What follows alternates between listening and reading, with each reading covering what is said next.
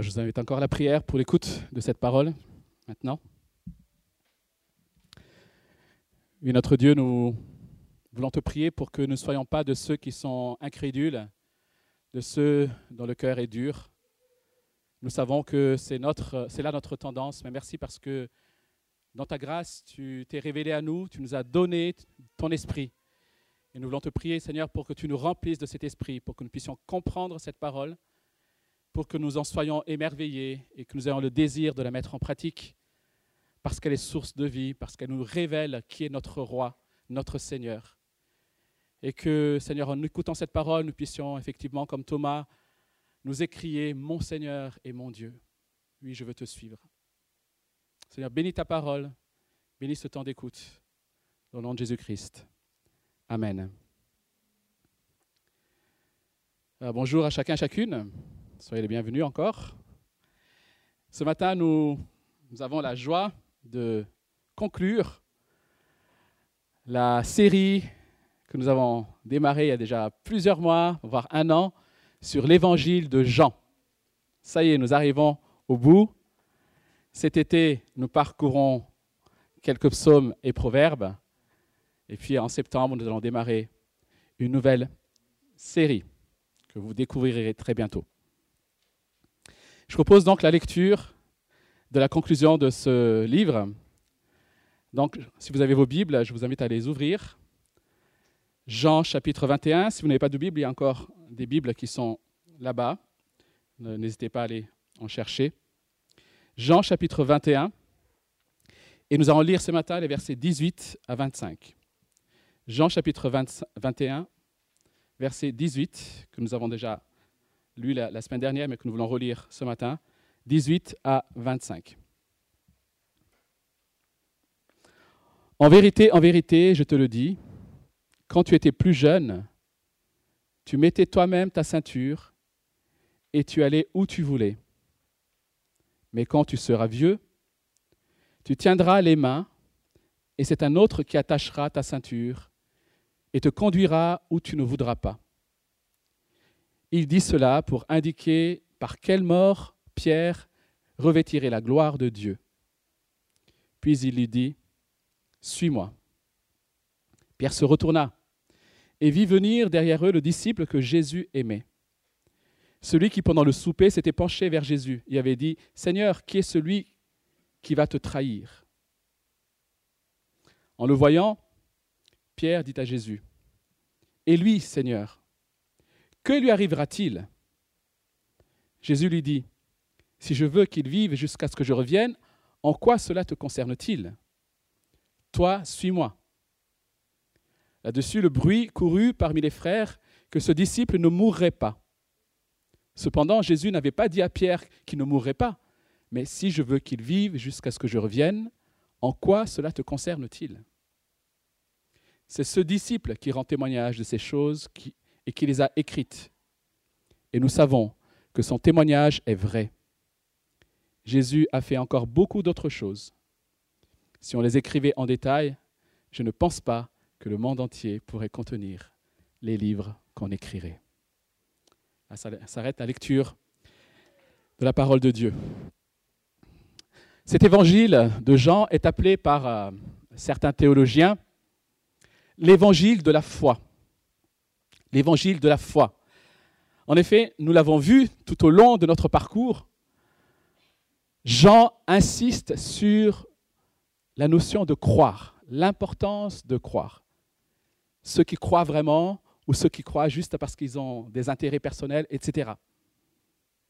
Aujourd'hui, tout le monde est d'accord, si vous discutez autour de vous, sur l'importance de croire. Je pense que ce n'est pas difficile d'être d'accord sur l'importance de croire. On entend, on lit partout l'importance, par exemple, de croire en soi. Vous avez déjà entendu ça? Il faut que tu crois en toi. C'est important. Ou encore l'importance de croire en ses rêves. Je ne sais pas trop ce que ça veut dire, mais crois en tes rêves. J'ai entendu aussi croire, crois à ton destin. Croire à son destin.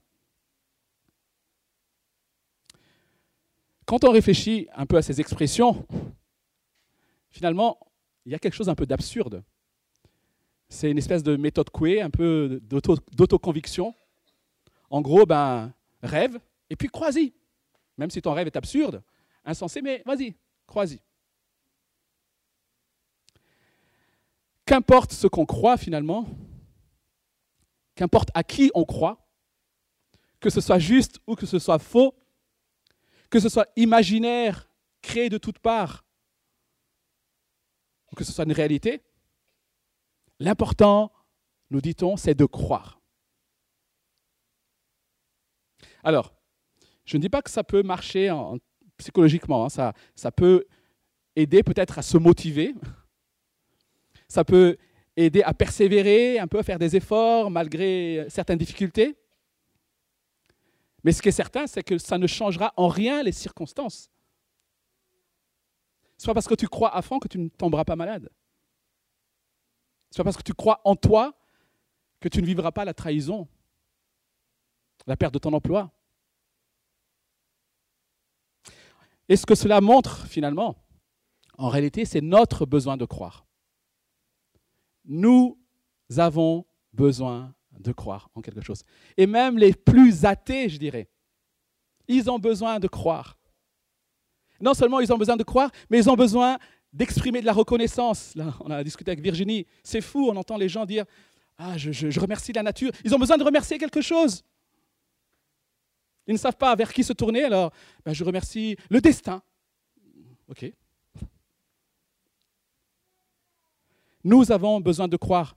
Et c'est ce que dit par exemple Blaise Pascal en écrivant L'esprit croit naturellement et la volonté aime naturellement, de sorte que faute de vrais objets, il faut qu'il s'attache au faux.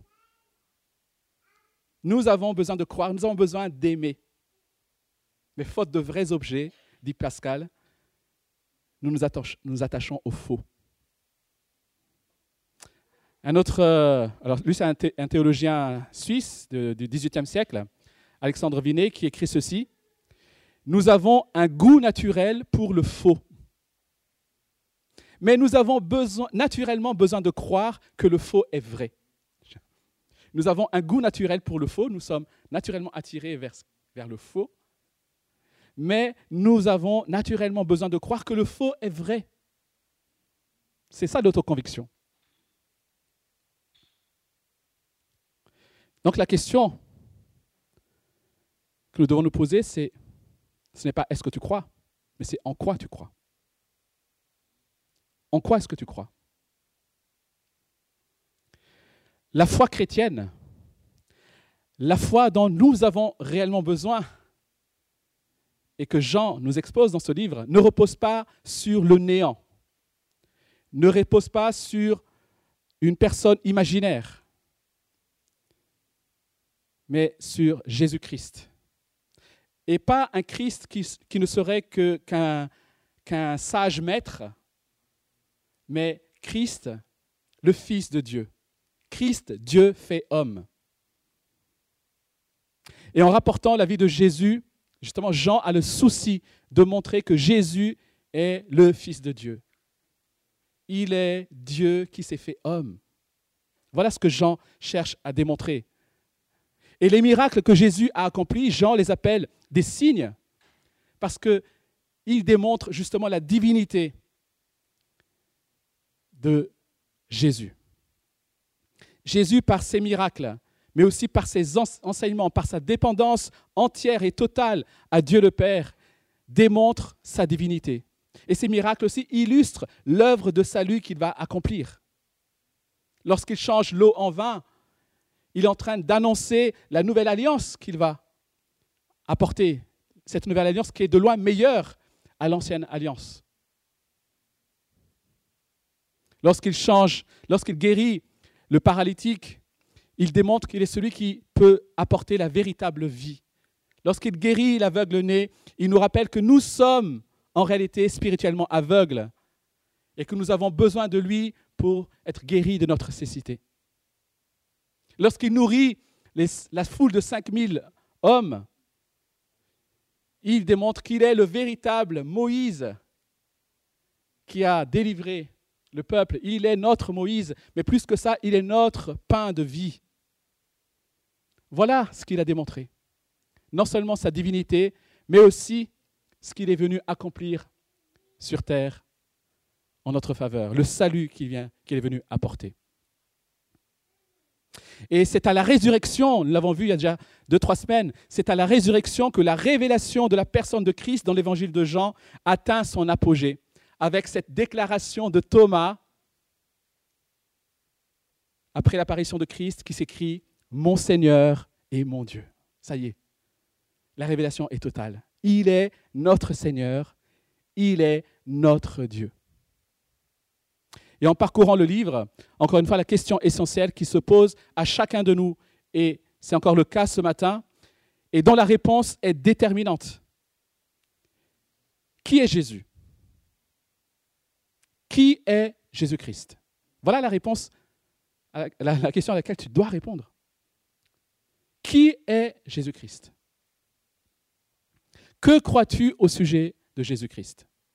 Et Jean, lui, ne cache pas son intention au chapitre 20, donc le chapitre précédent, à la fin du chapitre, verset 31, il dit ceci. Mais ceux-ci ont été décrits afin que vous croyiez que Jésus est le Messie, le Fils de Dieu, et qu'en croyant, vous ayez la vie en son nom. Voilà l'intention de Jean. Il veut, parce que c'est vital, il veut qu'en lisant ce livre, nous croyons que Jésus est le Fils de Dieu, parce que c'est par cette foi-là que nous aurons la vie éternelle. Mais croire en Jésus n'est pas une simple adhésion intellectuelle. Ce n'est pas simplement croire qu'il a existé ou croire qu'il est mort à la croix. Ce n'est pas, encore une fois, une adhésion intellectuelle. Croire en Jésus, c'est croire Jésus. Déjà. C'est croire ce qu'il dit. Croire sa bonté, croire en sa bonté, en son amour. Croire ce qu'il dit de lui, croire ce qu'il dit de nous, c'est avoir confiance en ce qu'il est et en ce qu'il fait. C'est ça, croire en Jésus. Et si nous croyons vraiment que Jésus est Dieu, alors nous devons croire aussi qu'il mérite notre adoration. Nous devons croire qu'il est au contrôle de toutes choses et de notre vie, qu'il en est le maître, le souverain. Donc croire en Jésus et ne pas suivre Jésus serait une absurdité. Malheureusement, c'est ce qu'on entend parfois. On entend des gens dire, je crois que Jésus est, sauveur, c'est-à-dire qu'il est mort à la croix, mais j'ai mis du temps à croire qu'il était Seigneur. En fait, c'est absurde. Si nous croyons vraiment qu'il est Dieu, alors nous devons effectivement le suivre. Celui qui affirme croire en Jésus, mais qui ne cherche pas à le suivre véritablement, ne croit pas véritablement. Ou alors est un fou. Et nous nous mettons à suivre Jésus quand nous lui faisons confiance en tant que Seigneur souverain. Il est souverain, il est celui qui sait tout, il est celui qui sait ce qui est le mieux pour nous. Voilà croire. Voilà ce que c'est croire. Voilà ce que c'est suivre Christ.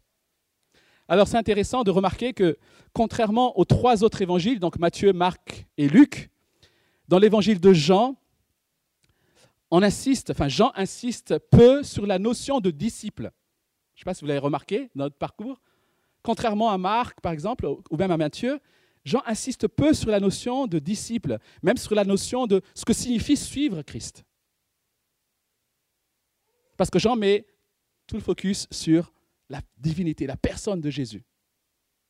Et même lorsque Jésus passe les dernières heures avec ses disciples dans la chambre haute, et Jean va y consacrer plusieurs chapitres, finalement, on n'y trouve pas ce que c'est véritablement suivre Christ. Parce que Jésus prend le temps de rassurer ses disciples, notamment par l'annonce de l'envoi du consolateur. Et c'est ici, à la fin du livre, que nous retrouvons cet appel à le suivre. Et cet appel qui a été donné avant cela au chapitre 1. Quelque part, la boucle est bouclée. C'est au chapitre 1 que, nous voyons Avant cela, Jésus appelait un disciple à le suivre, Philippe en l'occurrence, chapitre 1, verset 43, où Jésus dit à Philippe, Suis-moi.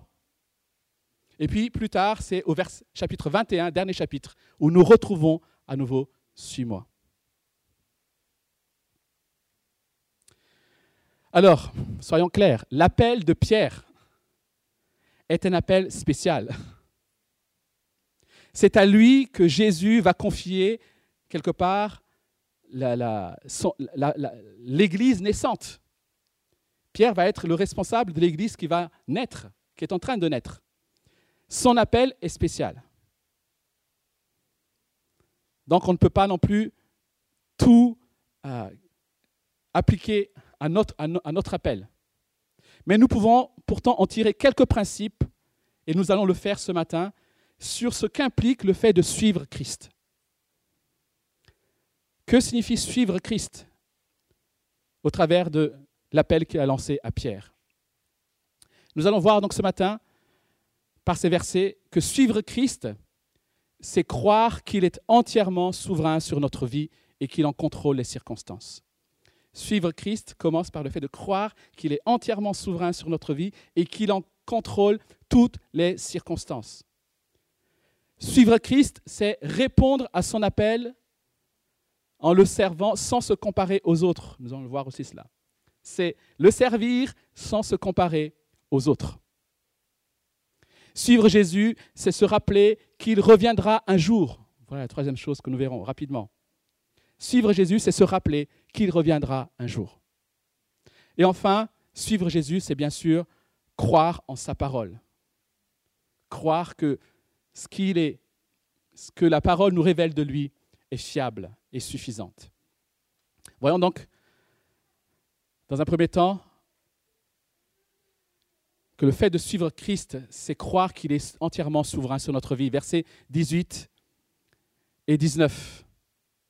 En vérité, en vérité, je te le dis, quand tu étais plus jeune, tu mettais toi-même ta ceinture et tu allais où tu voulais. Mais quand tu seras vieux, tu tendras les mains et c'est un autre qui attachera ta ceinture et te conduira où tu ne voudras pas. Il dit cela pour indiquer par quelle mort Pierre révélerait la gloire de Dieu. Puis il lui dit, suis-moi. Jésus connaissait l'avenir de Pierre. Il savait quand et comment il allait mourir. Et je dis, et, il me semble important de préciser, quand je dis qu'il connaît l'avenir de Pierre, je ne dis pas qu'il est quelque part, euh, on va dire, passif face à cet avenir.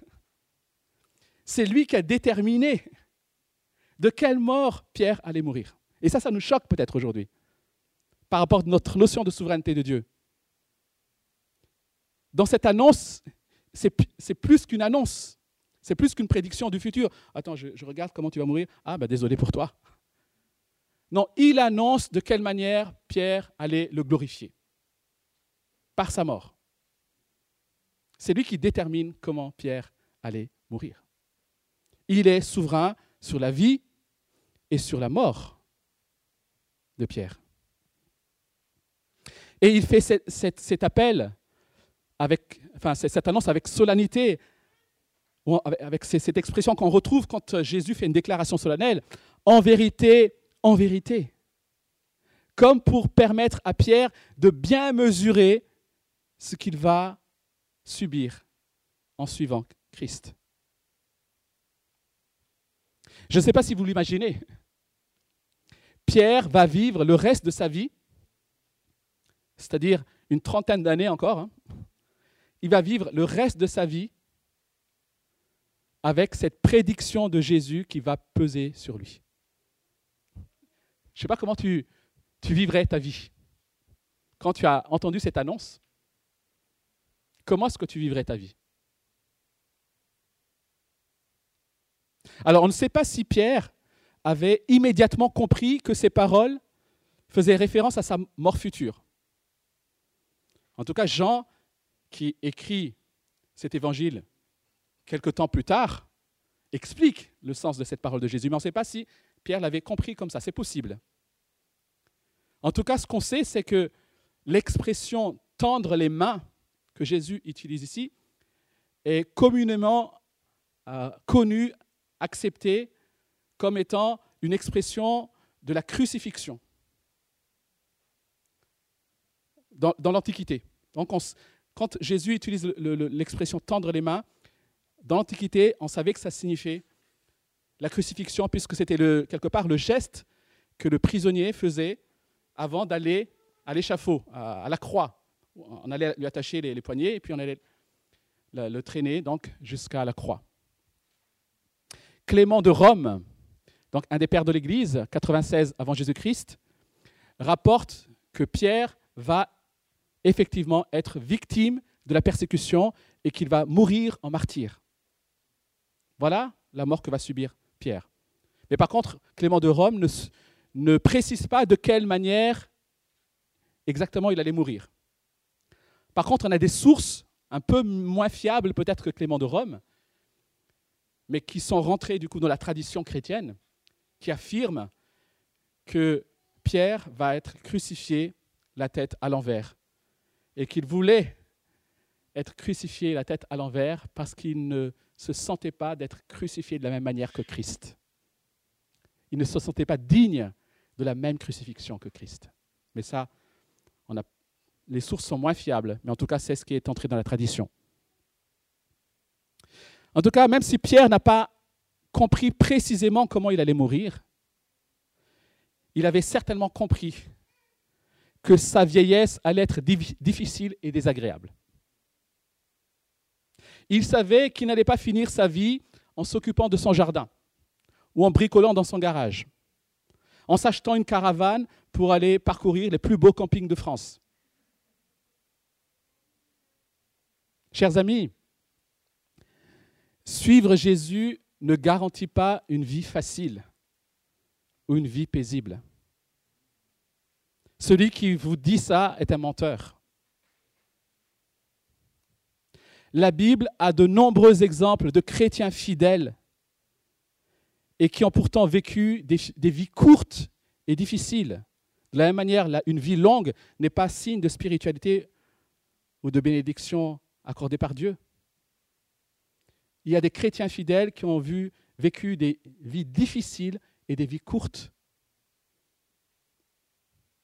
Une persécution terrible, des morts douloureuses, il suffit de lire dans Hébreu 11, et on a ce témoignage dans la Bible, Hébreu 11, à partir de verset 36, où nous lisons, il est question de ceux qui ont la foi, que certains ont subi les moqueries, le fouet, les chaînes, la prison, ils ont été lapidés, sciés, ils sont morts tués par l'épée, ils sont allés d'un endroit à l'autre habillés de peau de brebis ou de chèvre, privés de tout, persécutés, maltraités.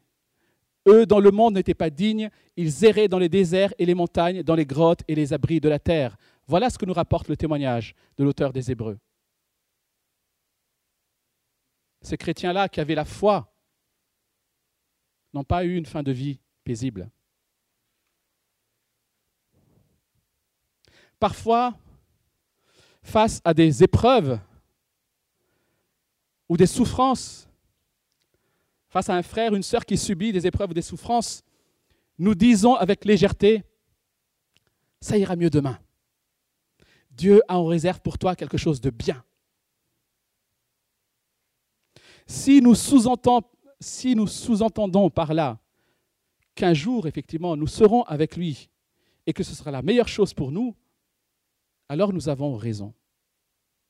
Mais si nous sous-entendons par là que les choses vont nécessairement aller mieux, s'améliorer, alors nous nous trompons et nous trompons l'autre. Parce que la Bible ne nous permet pas d'affirmer ces choses-là. Rien ne dit que ça ira mieux demain. Ah, désolé c'est ça. Je suis rabat-joie en disant cela. en tout cas, la Bible ne le dit pas. La Bible ne cherche pas à séduire par des fausses promesses pour nous inciter à suivre le Christ. Vous savez, il y a, des, recruteurs comme ça dans l'armée qui te font croire que tu vas vivre l'aventure, etc. Ça va être beau, tu vas avoir des beaux paysages, engage-toi. Non, la Bible Dieu est un bon recruteur. Il te dit la vérité. Il te dit, il dit à Pierre ce qu'il va subir. Voilà comment tu, mourras, Pierre. Suis-moi. Quel appel Nous l'oublions bien souvent, mais nous allons tous mourir. Quelle que soit la manière, nous allons mourir, à moins que bien sûr que Jésus ne revienne avant. Notre objectif devrait donc e-, être de glorifier Dieu par notre mort. C'est ce que Jésus a dit à Pierre. Et Jean dit, par ces paroles de Jésus, que Jésus allait annoncer de quelle manière Pierre allait le glorifier par sa mort. Et donc, nous devons, nous aussi, nous poser la question, de quelle manière est-ce que nous voulons glorifier Dieu par notre mort? Et dès aujourd'hui, nous devons réfléchir à la manière dont nous devrions finir notre vie. Chers amis, c'est important de bien finir. Qu'importe ton passé. Comment veux-tu finir? Ou comment voudrais-tu finir? Je ne parle pas de de quelle manière tu voudrais mourir, parce que ça, tu ne choisis pas. Mais comment tu voudrais finir ta vie? Parce que cette vie-là, elle peut s'arrêter demain, comme elle peut s'arrêter dans 30, 50 ans, 70 ans. Mais comment veux-tu la finir, cette vie? Paul, lui, s'est résolu dans Philippiens 1, verset 20, à il va ce qu'il dit, maintenant comme toujours, la grandeur de Christ sera manifestée avec une pleine assurance dans mon corps, soit par ma vie, soit par ma mort. Voilà la, la résolution de Paul, c'est que la grandeur de Christ soit manifestée, soit glorifiée par sa vie et par sa mort, jusqu'au bout. Suivre Jésus, c'est croire qu'il est entièrement souverain sur ma vie. Suivre Jésus, c'est aussi répondre à son appel, sans chercher à se comparer aux autres. C'est ce que nous apprenons ici dans les versets suivants 20, à 22. Où, cette fois-ci, c'est Jean, le disciple que Jésus aimait, qui rentre en scène. Et Pierre va demander à Jésus, et ok, vous avez, plutôt que de réfléchir sur ce que Jésus vient de dire là, moi, j'aurais été sonné par la, parole de Jésus, quoi. Et lui, au de ça, il voit Jean. Et lui, et lui? Qu'est-ce qui va lui arriver?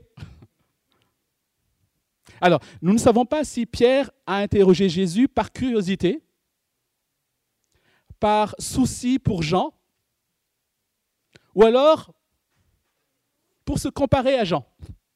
Ok, moi j'ai compris Seigneur, mais lui alors, dis-moi. Quelle que soit la motivation Jésus lui, répond en gros, hein, je, résume.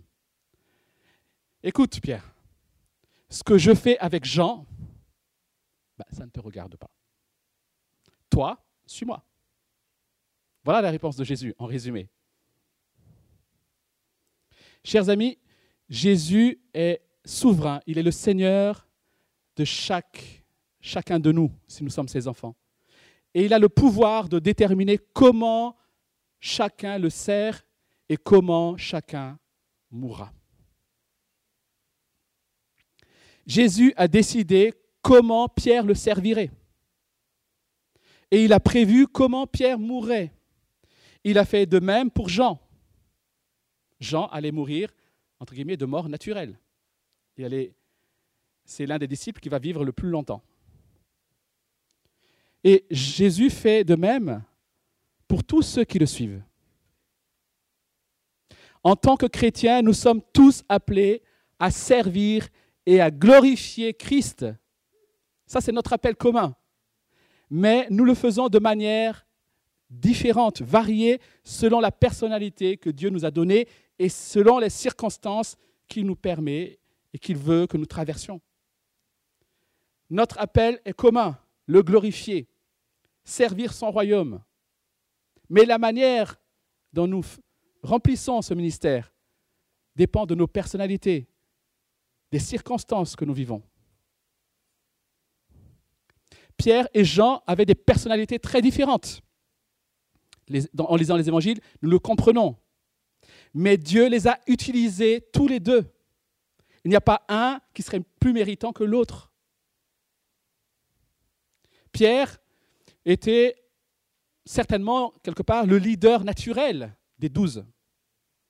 Pierre était, on va dire, c'est celui qui agit avant de réfléchir. Vous savez, euh, un peu l'impulsif du groupe.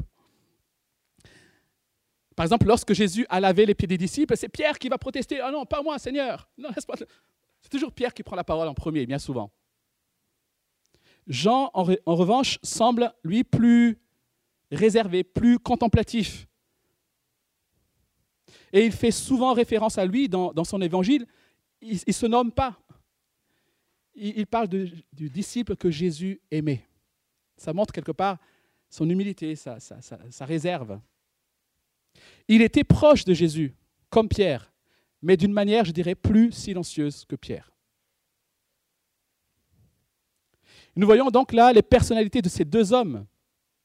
Et nous les avons vus aussi, vous savez, lorsqu'ils vont se rendre au, tombeau le, jour de la, où ils découvrent la résurrection. Lorsqu'ils arrivent près du tombeau, qu'est-ce que Jean s'arrête un peu à l'extérieur et Pierre lui dit Pousse-toi, il va rentrer en premier. Voilà Pierre. Et puis quand ils vont observer la scène, enfin, Jean, lui, en observant, a tout de suite compris. En, observant les linges qui étaient disposés, il a compris que Jésus était ressuscité. Pierre, lui, va repartir de, là, il va déjà oublier la scène. je, caricature, mais il n'a pas compris en tout cas. Voilà donc des hommes très différents, mais que Dieu a voulu à son service. Si tu as Christ, Dieu est en train de te transformer. Il veut que tu ressembles de plus en plus à Christ. Et c'est ce qu'on appelle la sanctification. Et il le fait en nous purifiant, en mettant en lumière ce qui, dans notre vie, n'est pas à sa gloire, n'est pas conforme à sa volonté.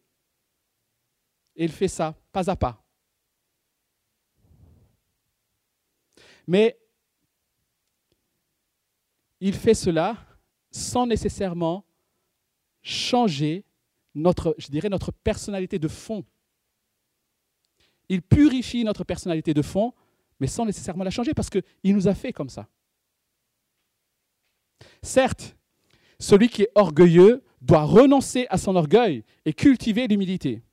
Celui qui est colérique doit renoncer à sa colère et cultiver la douceur.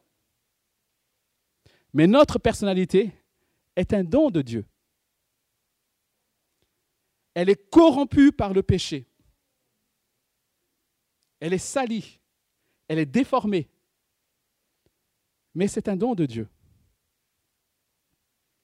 Et en Christ, les effets du péché sur la personnalité vont être peu à peu effacés. Avant que Paul ne rencontre Christ, Paul était un, homme zélé. Il était tellement zélé qu'il était, on va dire, le chef de ceux qui allaient persécuter les chrétiens, qu'il considérait comme des blasphémateurs. Voilà le zèle de Paul. Et lorsque Paul rencontre Christ, il reste un homme zélé. Mais son, son zèle est purifié. Il va être zélé pour l'annonce de l'Évangile jusqu'à être accepté d'être lapidé, insulté, pour le nom de Christ. Il était zélé pour Christ. Donc vous n'avez pas à nier votre personnalité pour servir le Seigneur, mais vous devez lui laisser purifier votre personnalité et produire en vous le fruit de l'Esprit à mesure que vous grandissez en lui. Sachant cela, il nous faut donc reconnaître déjà que nous sommes différents. Et c'est une richesse. Nous ne sommes pas tous appelés à avoir la même personnalité, et heureusement. Je vous plaindrai si vous avez la même personnalité que moi. Il nous faut apprendre de ceux qui sont différents de nous. Et il ne serait pas juste de nous comparer nos ministères les uns aux autres et notre appel, les circonstances que nous traversons. Parce que Dieu est souverain. justement. Après que le Seigneur a dit à Pierre qu'il mourrait en, martyr, Pierre donc lui demande Et Jean Et Jean Et Jésus lui répond C'est mon affaire, pas la, tienne. Toi, suis-moi. Et c'est ce que Jésus nous dit aussi. Ne regarde pas l'autre. Ne regarde pas à l'autre sœur. Je ne comprends pas, lui, pourquoi ça réussit, pourquoi ça marche, pourquoi son mariage, pourquoi son, son travail, pourquoi. Et moi, pourquoi je souffre? Ça ne te regarde pas. Toi, suis-moi. Voilà ce que dit le Seigneur. En tant que pasteur, je peux facilement tomber dans la tentation de me comparer aux autres pasteurs. C'est, je dirais, l'un des gros pièges des pasteurs. Pourquoi son ministère semble marcher plus que le mien? Pourquoi son église grandit plus vite? Pourquoi il sait aussi bien prêcher Quand il prêche, ça... Oh, et moi, les gens, ils s'endorment devant moi, quoi. Pourquoi, Seigneur? Pourquoi Dieu bénit-il leur ministère comme il le fait et pas le mien? Là, je, je raisonne en humain. J'adorerais avoir ne serait-ce qu'un dixième de l'impact d'un Tim Keller, par exemple, ou d'un John Piper, et bien sûr des grands pasteurs des siècles passés. mais je dois reconnaître que même si j'ai beaucoup à apprendre de ces hommes-là, je dois accepter que je ne suis pas eux. Qu'ils ont leur appel et le, Seigneur m'a donné mon appel. Et le Seigneur ne veut pas que je me compare à ces gens-là. Même si je peux prendre comme modèle, en termes de personnes, ces gens-là. Je dois me réjouir de ce que Dieu a fait par eux. Je suis reconnaissant pour leur ministère, pour les dents qu'ils ont reçues et que je n'ai pas reçues. Et je veux prier que Dieu m'utilise comme il le veut avec ce qu'il m'a donné pour l'avancement de son règne. Voilà l'attitude qui est juste devant Dieu. Et c'est ce que Paul écrit dans sa lettre aux Corinthiens, chapitre 12, verset 9, verset 4, où il dit, Il y a diversité de dons, mais le même esprit diversité de services, mais le même Seigneur, diversité d'actes, mais le même Dieu qui accomplit tout en tous. Voilà la réalité que nous oublions parfois. Et puis, je vais aller plus vite maintenant. Nous avons vu que suivre Jésus, c'est croire qu'il est souverain. Suivre Jésus, c'est le servir sans se comparer. Suivre Jésus, c'est se rappeler qu'il reviendra un jour.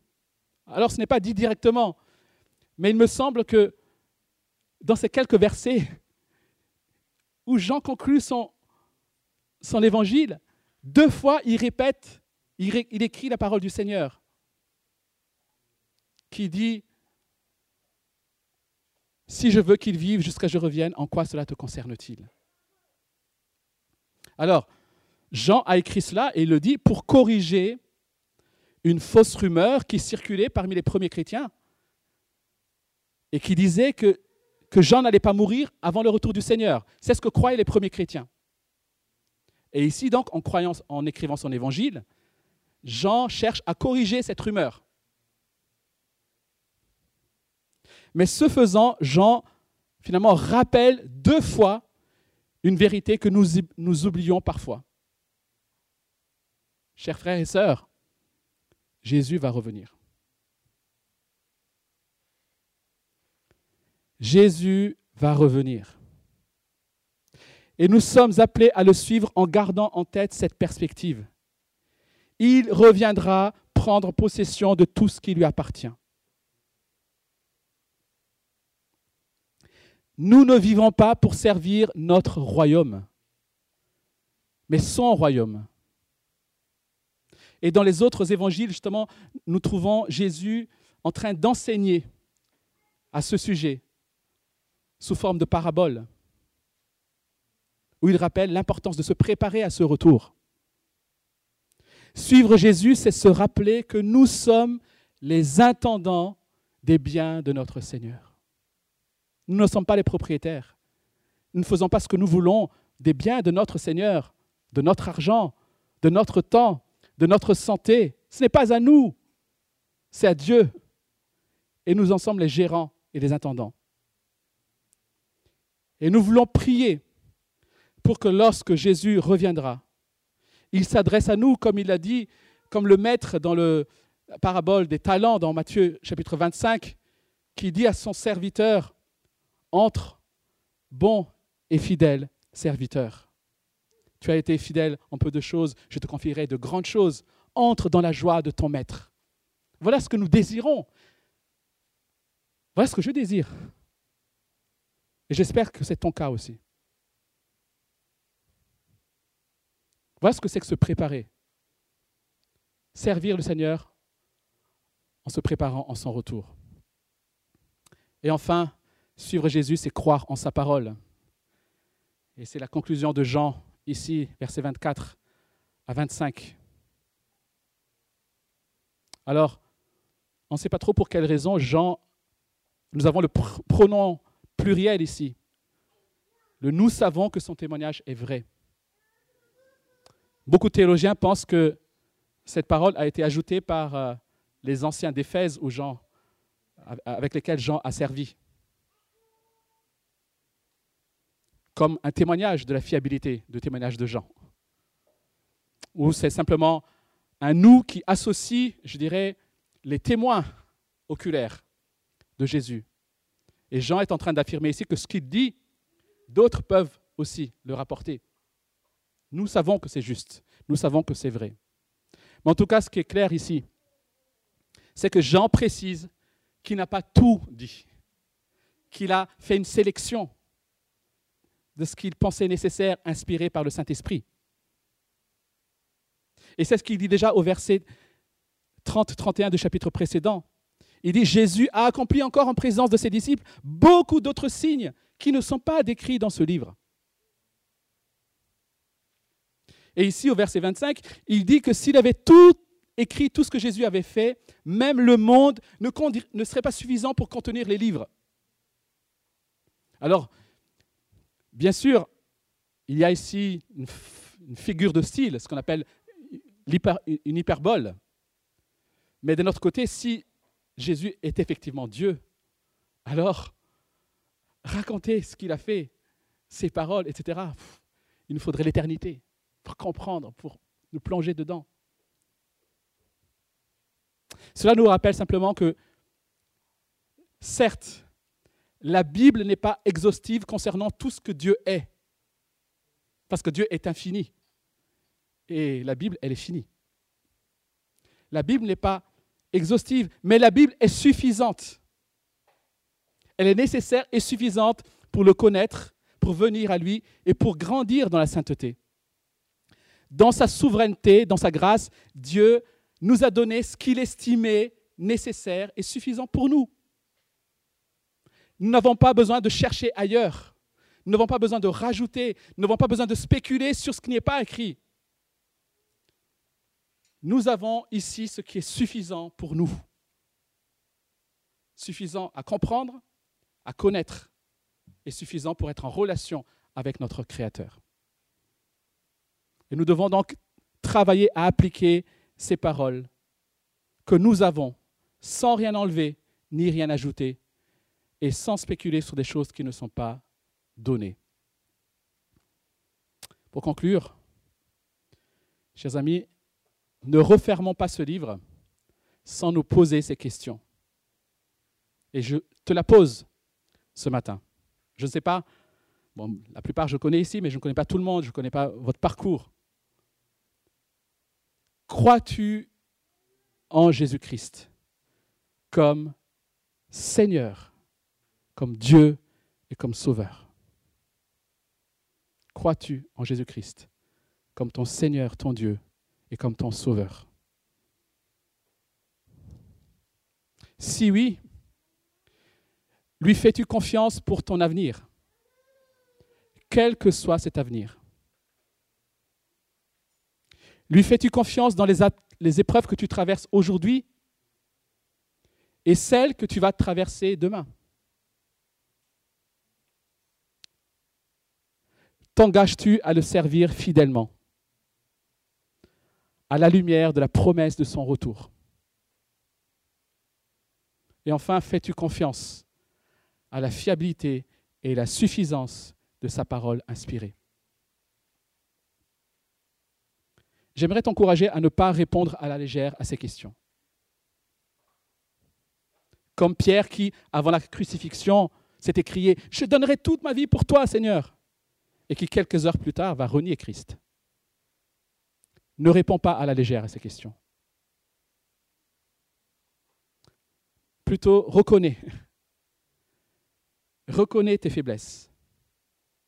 Reconnais ton incrédulité. Reconnais que tu manques de force. Et mets-toi à genoux pour crier Seigneur, Seigneur, viens au secours de mon incrédulité. Par mes propres forces, je suis incapable de répondre positivement à ces questions. Mais toi, tu peux, Seigneur.